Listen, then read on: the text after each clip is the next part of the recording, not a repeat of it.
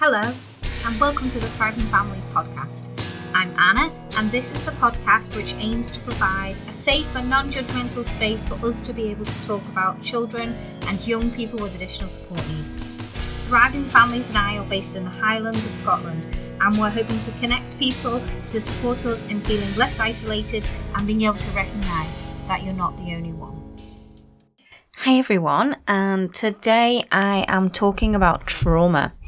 Now, this is a really big topic, and there are there is so much out there on this topic, and I am not an expert on trauma. There are many professionals who, and there's hundreds of research and studies, and medical professions, and neuroscientists, and psychologists, and psychiatrists, and there's so much on trauma that's available out there. What I am aiming to do today is to kind of think about what trauma is and how it may be relevant to when you're parenting or caring for a child with additional support needs. So, the way that I've put this into perspective is thinking about how an additional support need may create trauma for a child, how a parent may suffer from trauma because of the situation and the circumstances around looking after that child, how um, there can be um, secondary trauma as a carer, okay, and how some additional support needs. Um, trauma could be a trigger, or trauma might be a consequence. So it's what I'm trying to do is not I'm not a foray of knowledge on everything to do with trauma, but what I'm going to do is try and think about, you know, in those contexts, what might be what might have caused this trauma and think about, you know, what does it look like? And then think about how, as parents and carers, anybody who's working with that child with additional support needs, how we can help um, prevent, um, how to build resilience to help them cope with potential traumas and how we can help people when they're trying to recover from trauma. So that's quite a lot for me to cover actually in a half an hour podcast, but just that's the kind of perspective that I'm taking, excuse me, on today's episode. So I think the first thing to do is look at then how a child and child with additional support needs may suffer with trauma. So, the first perspective I'm going to look at is when a child suffers from trauma, and consequently, this may lead to them having additional support needs. so, the trauma may be the root of where their needs have grown from. So, for instance, a child who suffers a, a loss, a death in the family, it's going to be a very traumatic experience. Um, you know, the age of the child may influence uh, how they how they go through this process and what happens and the support network around them. So you know we might see an increase in anxiety we may see depression we may see school refusal and um, we may see self-harm. There's i mean everybody grief is a massive process and nobody can ever predict how anybody will cope throughout that. But what that means is a child who is in that circumstance for sure has additional support needs and is going to need additional support at that time from everybody in their caring circle to all the support networks and services from education to um, health to anywhere that might have um, an influence on that child. And so we can't in that context, it's about thinking actually we can't protect people from trauma. Things happen in our lives and it can be traumatic for some people. You know, trauma is very individually subjective. So for one child, moving house may create a huge amount of trauma because the attachment to that house may be very great for that child, but then for another child, it may not be. The same as with an adult. You know, how we cope with trauma is really individual and it relates back to our personal history. That's our family history, the relationships we have, our personal brain development, our mental and social and medical well-being. All of these things influence how we cope with trauma. And therefore, that's why trauma is very subjective in that perspective, as you cannot say, oh, why is somebody finding this so difficult. It's just moving house. You know, I've moved house loads of times. It's absolutely fine. Just get on with it. And I think that's an issue that we have to address, especially when we're looking at children, because children are, you know, they're young and they need the correct support, and every child is an individual, and their reactions are going to be very different. So if a child suffers from a trauma, you know, we need to be able to put the right needs in place for that child. And a lot of the time, we may not even realize that it's leading on, for example, to a, a, greater cause of anxiety. Traumas which are maybe more obvious for that a child has experienced, maybe if they're living in a house where there's been domestic violence, um, whether or not there's been some sort of abuse, neglect, um, physical abuse, sexual abuse, all of these things, we go, oh, yeah, that's trauma. That child's going to need social and emotional support, possibly medical support, depending on the circumstances. All of these things we tend to recognize, yeah, that's trauma. But we don't generally maybe think of the moving house scenario, the loss of a pet. Um, as maybe being quite as traumatic. Um, something in school happening that really, uh, you know, can upset a child and make things quite difficult. Um, so it's about being able to. A child is not necessarily always going to be aware of their triggers of things that can upset them. Um, and usually those triggers are because of something in your family history. So we need to be very aware that children may be suffering from trauma due to something that's happening in their lives. But if it's happening in our lives as well for us, it's maybe it hasn't been traumatic. So we really need to reframe our thinking on what is um, what is the traumatic event? What's the thing that's creating that trauma that is leading my child to, you know, having panic attacks, to not being able to sleep at night, to wetting the bed? What is the, the, the issue here? And being open and willing to recognize that actually it may be something that you don't necessarily think was that significant in their life, but it may well be for them. So, a child who has suffered from trauma will have additional support needs. I suppose, from a personal perspective, I see this because a lot of people don't necessarily think all um, adopted children or all foster children will have additional support needs, but they do in the fact that actually, even if they have been adopted from birth, okay, that disconnection to the birth mother, maybe, um, maybe in the womb there was trauma, all of these things are going to create trauma. And one of my favorite perspectives is that, you know, you may not physically, rem- you may not remember that trauma, but your body will. So, a child who has, for instance, in the womb, induced drugs that the birth mother has taken, for instance, possibly drugs and alcohol, um, the child isn't going to necessarily remember that, but their physical body is going to remember that. Okay, and so that is why um, triggers for trauma can be very difficult to understand or acknowledge because it's your body remembering things. Panic attacks uh, kind of can show you this in a little bit because you're physically out of control of your body and you can't calm yourself down and you can be frozen in fear. So your body is really aware, even sometimes if your head is trying to talk yourself down and your head is trying to be like, I know I need to move. I know I need to walk. I know I need to calm down, but I physically cannot do it because your body has gone into a, a response. Okay. So when um, our children suffer from trauma, whether you know like i said at any age from from being in the womb to being born to being taken away from that safety from not having the attachment and from medical treatment maybe that was given um going into a foster care placement and then it being moving on to a different placement or maybe doing transition into the adoptive family that is a trauma you know, it's not, it's, yes, in the long term, it's the best interest for the child in that perspective if everybody's working together, but it still happened. We're still taking a child away from the carer who's looked after them, who's loved them, who's nurtured them. And both parties can be supportive of the situation. But the fact is, we've still created a trauma. And it is how we support that child and that young person and how we handle that situation, how the relationships and the people around them deal with that and make it the best experience possible so the trauma is less and less a physical response and is is is I suppose remembered with happy memories as well that can be talked about and can be remembered and that's why transition for a lot of children is really important. So there are there are you know lots of perspectives on how trauma can cause an additional support needs.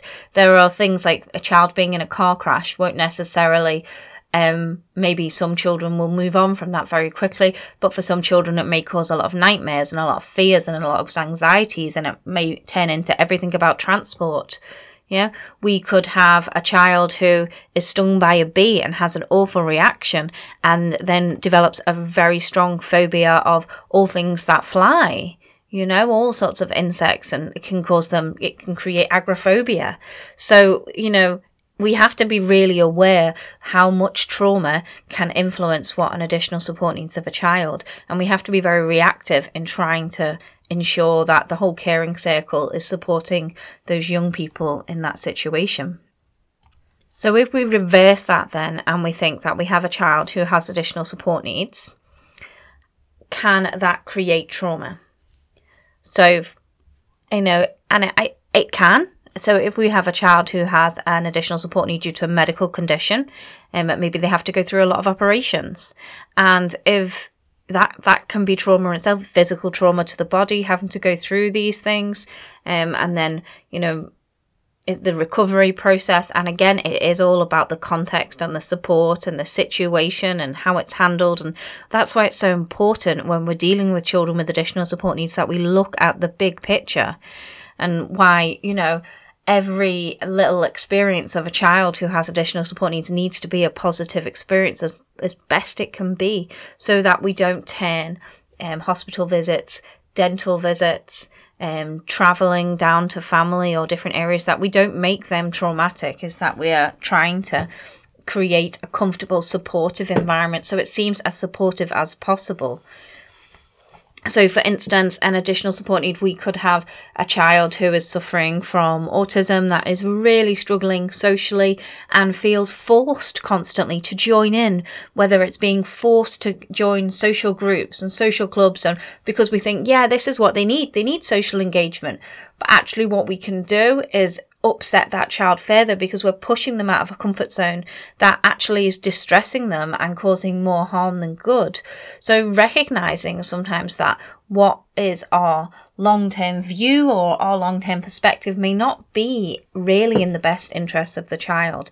So I think when you're working, living, caring for a child with additional support needs, you have to really think what is in the best interests of the child, what is going to um, give them the most support they can to encourage their positive brain development, to give them comfortable memories, to make things accessible to them in the future. And there's trauma caused by, you know, being forced to attend school if it really just isn't the right place for you. And and things like that can be very, very difficult for a parent or a carer, especially because these are just normal things that maybe we did yeah. If you get up and you've been to school every day and it was fine, maybe didn't love it, but it was great. It's just one of those things you got to do. And you went to swimming lessons and you went to this and you just got to go up and do it, don't you? You just have to get on with it. Um, and actually, we maybe need to recognize, but that was okay for us. But if my child is different than me, if my child for instance, has some neurodiversities, maybe that isn't exactly what's right for them. Maybe they're happy and content in what they are choosing to do, and we need to adapt to them at some point. And yes, I know this is the, the real world, and we all have to find our correct place in the world, and we all have to work with other people. But I don't think it means we have to um, push all of our values onto the people we care for. So we have to. It's life is about compromise, and it's about seeing the what the most comfortable situation is for everybody to be in. So we can partially create trauma sometimes, um, or contribute to the trauma if we don't have you know, if we don't take the time to really think about what we're doing and how we're working with our children and young people. And, you know, nobody's perfect. And so a lot of the time, this isn't going to be a deliberate thing that's happening. And a lot of the time, it's not preventable. If, you know, if your child has a medical condition that they're going to need a lot of operations, then they're going to need a lot of operations. And that's an experience that you can't change. What you can do is be there for your child and provide them the support, the love, the nurture. And, you know, one of the biggest things about trauma and recovery is about relationships, is about having someone who you know you are safe with, no matter the situation. And the stronger that those attachment relationships can be, the, the better chances of recovery and the less traumatic any experience will feel. So, you know, I'm not trying to be all doom and that this is going to happen. It's, it's just one of those things. So I am then thinking about more from the parent or the carer's perspective to do with trauma. So, as a parent, you could suffer, suffer secondary trauma. So, for instance, secondary trauma might be um, if your child experiences something and then they're almost reliving that so much that that counter transference, you know, you're influenced as well. So you're reliving that constant, you know, negativity yourself as well. And so that can start to have a traumatic effect on you as a person. Um, and that's a really, really difficult thing to recognize and acknowledge. Um, and so it's really important why, as parents and carers, or anybody involved in the caring circle of a young person with additional support needs, or a young person who has suffered trauma, is that you're aware of your own physical and mental health is that you're aware of, you know, what are my triggers? How am I feeling? You need to be able to identify your feelings. You need to be able to let it out sometimes. You need to be able to, you know, do things for yourself. You need to have that self care aspect because um, you can suffer secondary trauma and and it's it's really challenging and really difficult and can contribute to things like compassion fatigue that we talked about a few podcasts ago you know so it's a really challenging situation. Um, the other aspect could be um, for instance a parent or a carer or someone in the caring circle who is suffers a trauma because of the actions of a child with additional support needs.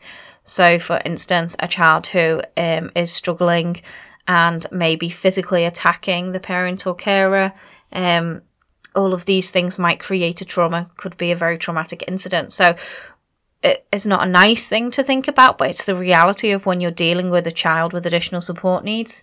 If you have a child who is quite aggressive, then this could be something that you're having to experience, and there may be particular incidents that create trauma, or it may be, you know, this is the context that you're living in for a very long time. You know, caring for a child with additional support needs, we've talked about it before, can create you know, there's high rates of depression amongst carers. Excuse me, got a frog in my throat. um, high rates of feelings of isolation, which can cause high anxiety and feeling very separated from the rest of the world, and and all of these things, which you know we're you know we're trying to spread the message that you're not alone, even if you're listening to this podcast. You know, I, I might not be in the room with you, but I'm here to say you're not the only person who suffers these feelings. You're not the only person who is struggling to parent or care for a child with additional support needs.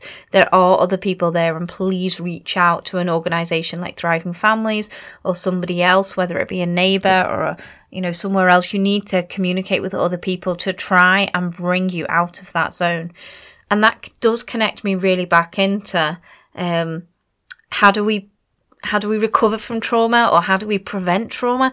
In preventing trauma, I suppose you can't prevent events happening. You can't prevent things happening in your life. You know, there are some things we can be prepared for and we know things are going to happen. We know that people are going to die eventually. We know that, you know, people, you know, we know as humans that we will as well. We understand the life cycle. We understand that accidents happen. We understand that illnesses happen. But does it it doesn't hurt any less when it happens. So the only thing we really can do is be very aware of our own social and emotional well-being and to ensure that we're building our resilience as an individual as we go. So I'd like to try and think about, you know, some practical things about what we could do to maybe try and build our resilience, both for us as parents and carers, but also for our children, especially for children with additional support needs. What could building that resilience look like? Um, and then how can we use the same kind of skills to help ourselves recover from trauma? So I think it's quite similar, really, if we think about building our own resilience to kind of cope through traumas in life that anybody may experience, whether for yourself or for your family or for your child, and the things that you might do in recovery. Um, or if you're supporting someone trying to go who's recovering from a trauma. So I think the biggest part of it um, in building your resilience is building your overall perspective as a person, is taking care of yourself physically and mentally. You know, lots of people think self care as a whole, you know, faffy thing and it's not it's about physically looking after our body and mentally looking after our body and being able to understand what our body feeling and what our, our mind is telling us to do. And so building things into your life that make that easier for you to handle. And if you are aware of who you are as a person and you can identify when you are struggling or when you're physically run down, if you can identify that, you can look after yourself better. So finding ways to take care of yourself. So that might be um, physically, you know, making sure that you're walking, making sure that you're looking after, you know, you're brushing your teeth and you're washing your face and you're cleaning your hair and the basics things, you know, basically looking after your physical body as well as maybe doing some small types of exercise as well as doing things which are good for our own mental well-being. So, you know, taking some time to create what is meditation for you. That might be just going for a walk, or it might be reading a book, it might be actually meditating in a more spiritual way. It's whatever it is that helps you feel like you are who you need to be. So, building your physical, taking care of your physical and mental wellness is so important. And a part of that can be kind of what we might phrase as healthy thinking, you know, having a positive outlook, you know, being optimistic, um, it can be quite hard sometimes. We go through little periods where we become quite pessimistic about things. And so I, I quite often talk about appreciating the little moments and, you know, looking at how the rain, you know, how the rain's dripping on that window on that day, looking at the patterns that the frost is making when it's too cold to go outside, appreciating how beautiful the greenery is outside because of all that rain. You know, it is about appreciating the little moments. You know, the, the meltdowns in my house this morning just around breakfast time. But then we had a really lovely five minutes when I got to plait my daughter's hair. And that five minutes made up for about the, uh, the 45 minute meltdown of screaming, which it's it's not too bad. Um, so it's about you know finding what are the little moments in your day that what are the little moments that we really appreciate and really valuing and remembering what that feels like. What does that feel like? And the next time you're really struggling with a situation, try and get back to what that feeling was. I made a really cute little video the other a couple of weeks ago actually of my son reading to my daughter and they were lying in bed and there's this little action my son was stroking my daughter's arm without really he wasn't really even aware he was doing it and it was so beautiful to watch and it was like such gorgeous little bonding. That probably lasted and I was quite impressed with this. It probably lasted about seven minutes, and I think I'm, I kind of snuck my phone and probably filmed about 30 seconds of it. And I think about 10 minutes later, there was pure meltdown and stuff was being thrown around the house and it was absolute chaos for a few hours. And the, maybe wasn't many other things in that day that felt so great. But I was like, let's watch this video. I actually pulled my husband into the kitchen the other day and was like, let's watch this video. you know, let's let's remember. And it is about, you know, having that healthy thinking and appreciating the moment and and that is it makes you smile and smiling is good for your health. So it's about, you know, being able to be aware of the little things that you can do that look after your mental health, but also the little things that you can do to look after your physical health. And, and some of us are better than other. I'm better at looking after my mental health and my physical health, I think, and my husband's much better at the other way around. So we should, in theory, balance each other out. And that makes you more resilient because that makes you more able to get into your own head and be able to support yourself to recover if you do experience from trauma. The other big thing that is about you know, building up your own personal resilience is they call it building connections. And it's basically about relationships and making sure you have connections that are positive in your influences for you and not feeling guilty if you break an, a, in a relationship that isn't a healthy relationship for you to be in. It is about, you know, having positive influences for you that make you feel good, that are worthwhile for you. You know, having those connections in your life are really important and seeking those relationships where you need them. So seeking out um, groups to support you where that are appropriate and that are relevant. So I used to sing. Um, I I enjoy singing. It makes me feel happy. I really like the physical um, feeling of singing, and I I just like music a lot. So um, I I went through. I sang at choirs through school, and that was one of my favorite things about school. Probably was going was being part of the choir, um, and you know I've done that as an adult as well, and that's something that that connection to a group didn't have to be people who were the same age as me or had any interests. And actually, I only saw them once a week at at rehearsal um, in choral and you know but it was really important to me. It was really significant and it helped me feel connected and it helped me feel purposeful.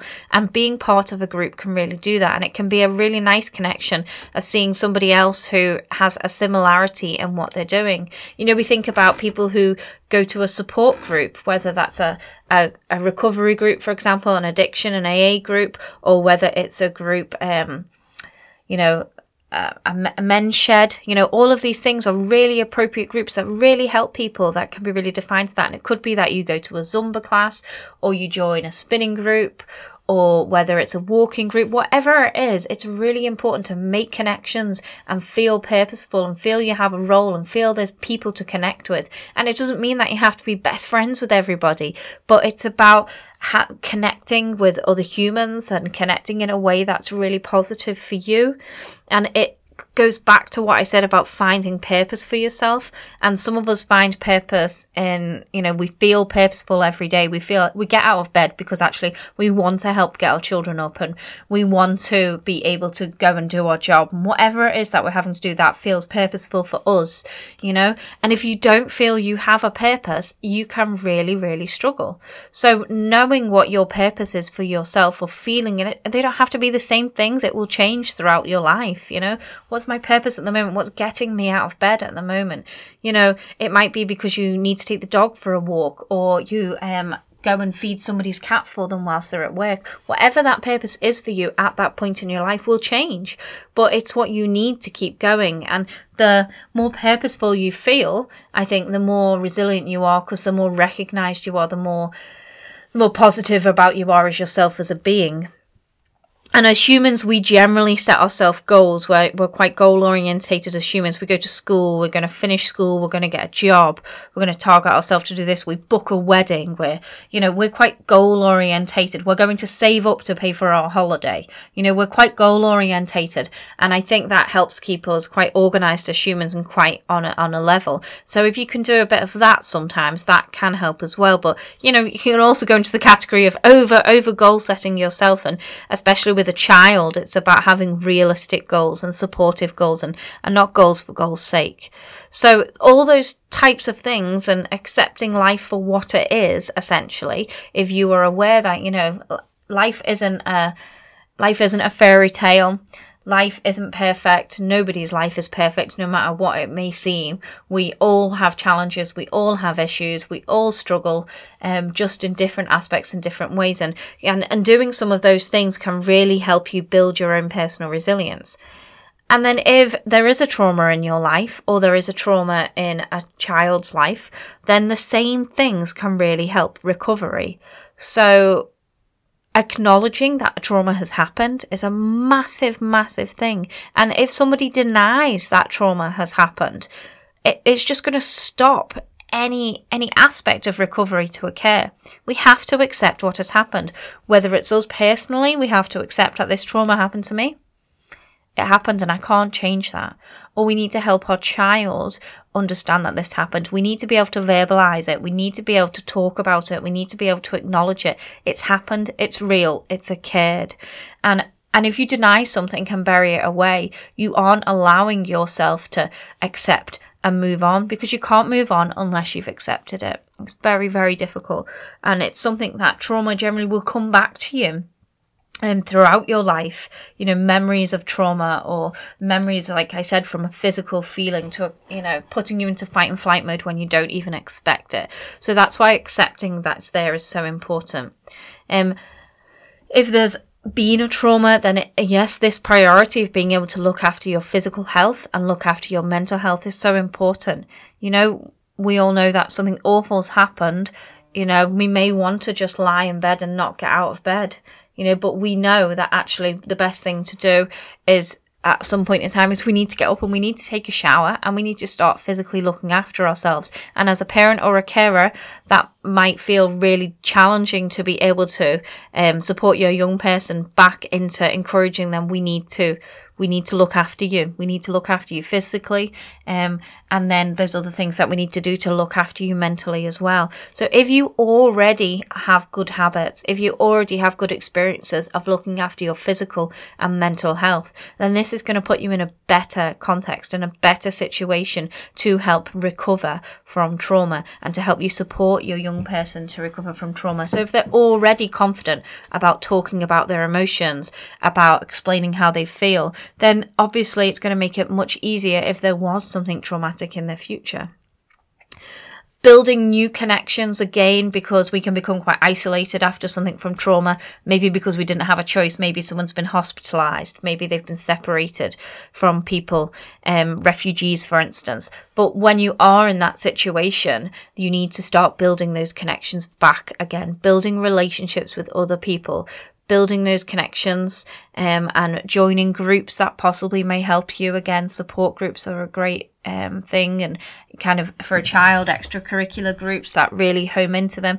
It may need to be online, it may need to be virtual, but it can be face to face as well. It's whatever is more appropriate. But the more we can make those connections and build relationships again, the more faith and the more trust, and we can build back in humanity and recognizing and it goes back into us feeling accepted and us feeling needed and us feeling purposeful in life.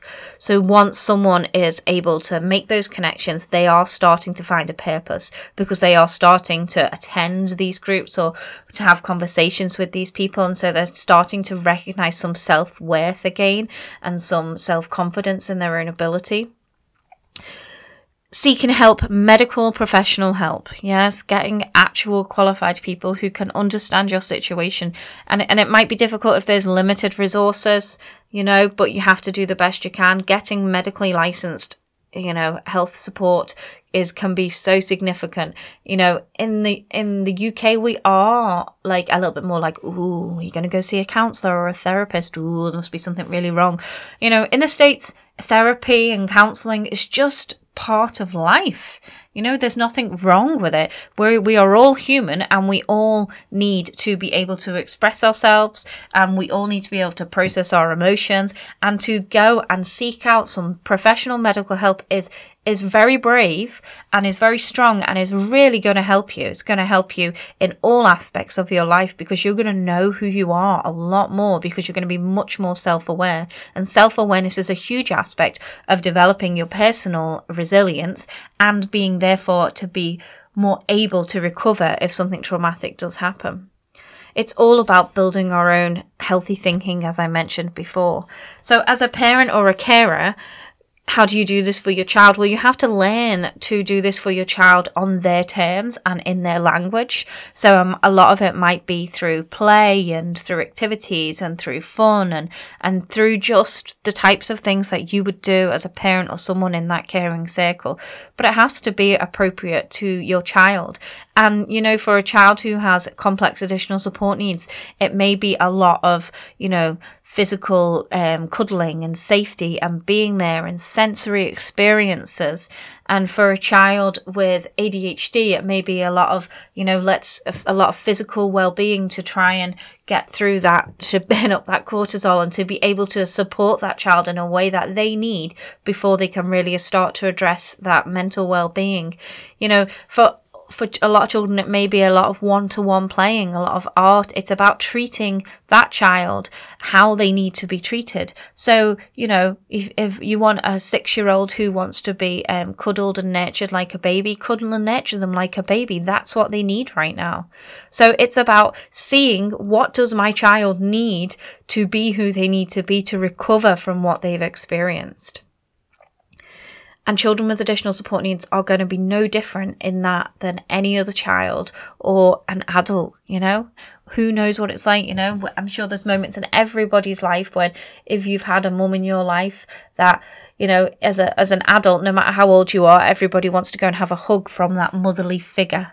Okay? Everybody wants to feel that safe comfort, that nurtured feeling that hopefully most people found within somebody in their life. We all need that sometimes. So, what we need to do is just give a young child or an older child what they need at that point in time.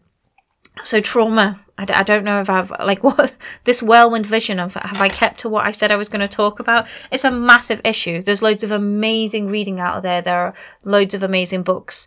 Um, if if you are interested in learning about trauma, there has been a huge amount of progress in the last few years, especially in talking about um, early uh, early childhood trauma and ACEs, and it's a great topic to kind of look into and to read about, and and to gives you a, a huge understanding of um, brain development and, and children with additional support needs and, and aspects of humanity.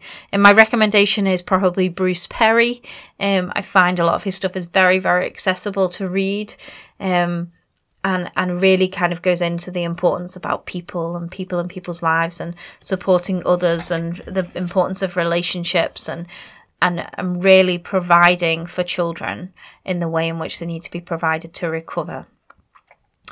So, um, thanks for that, and I will be back soon. Thanks for listening today, and remember you can find us at www.thrivingfamilies.org.uk, and you can also follow us and find out any updates on Facebook, Twitter, and Instagram.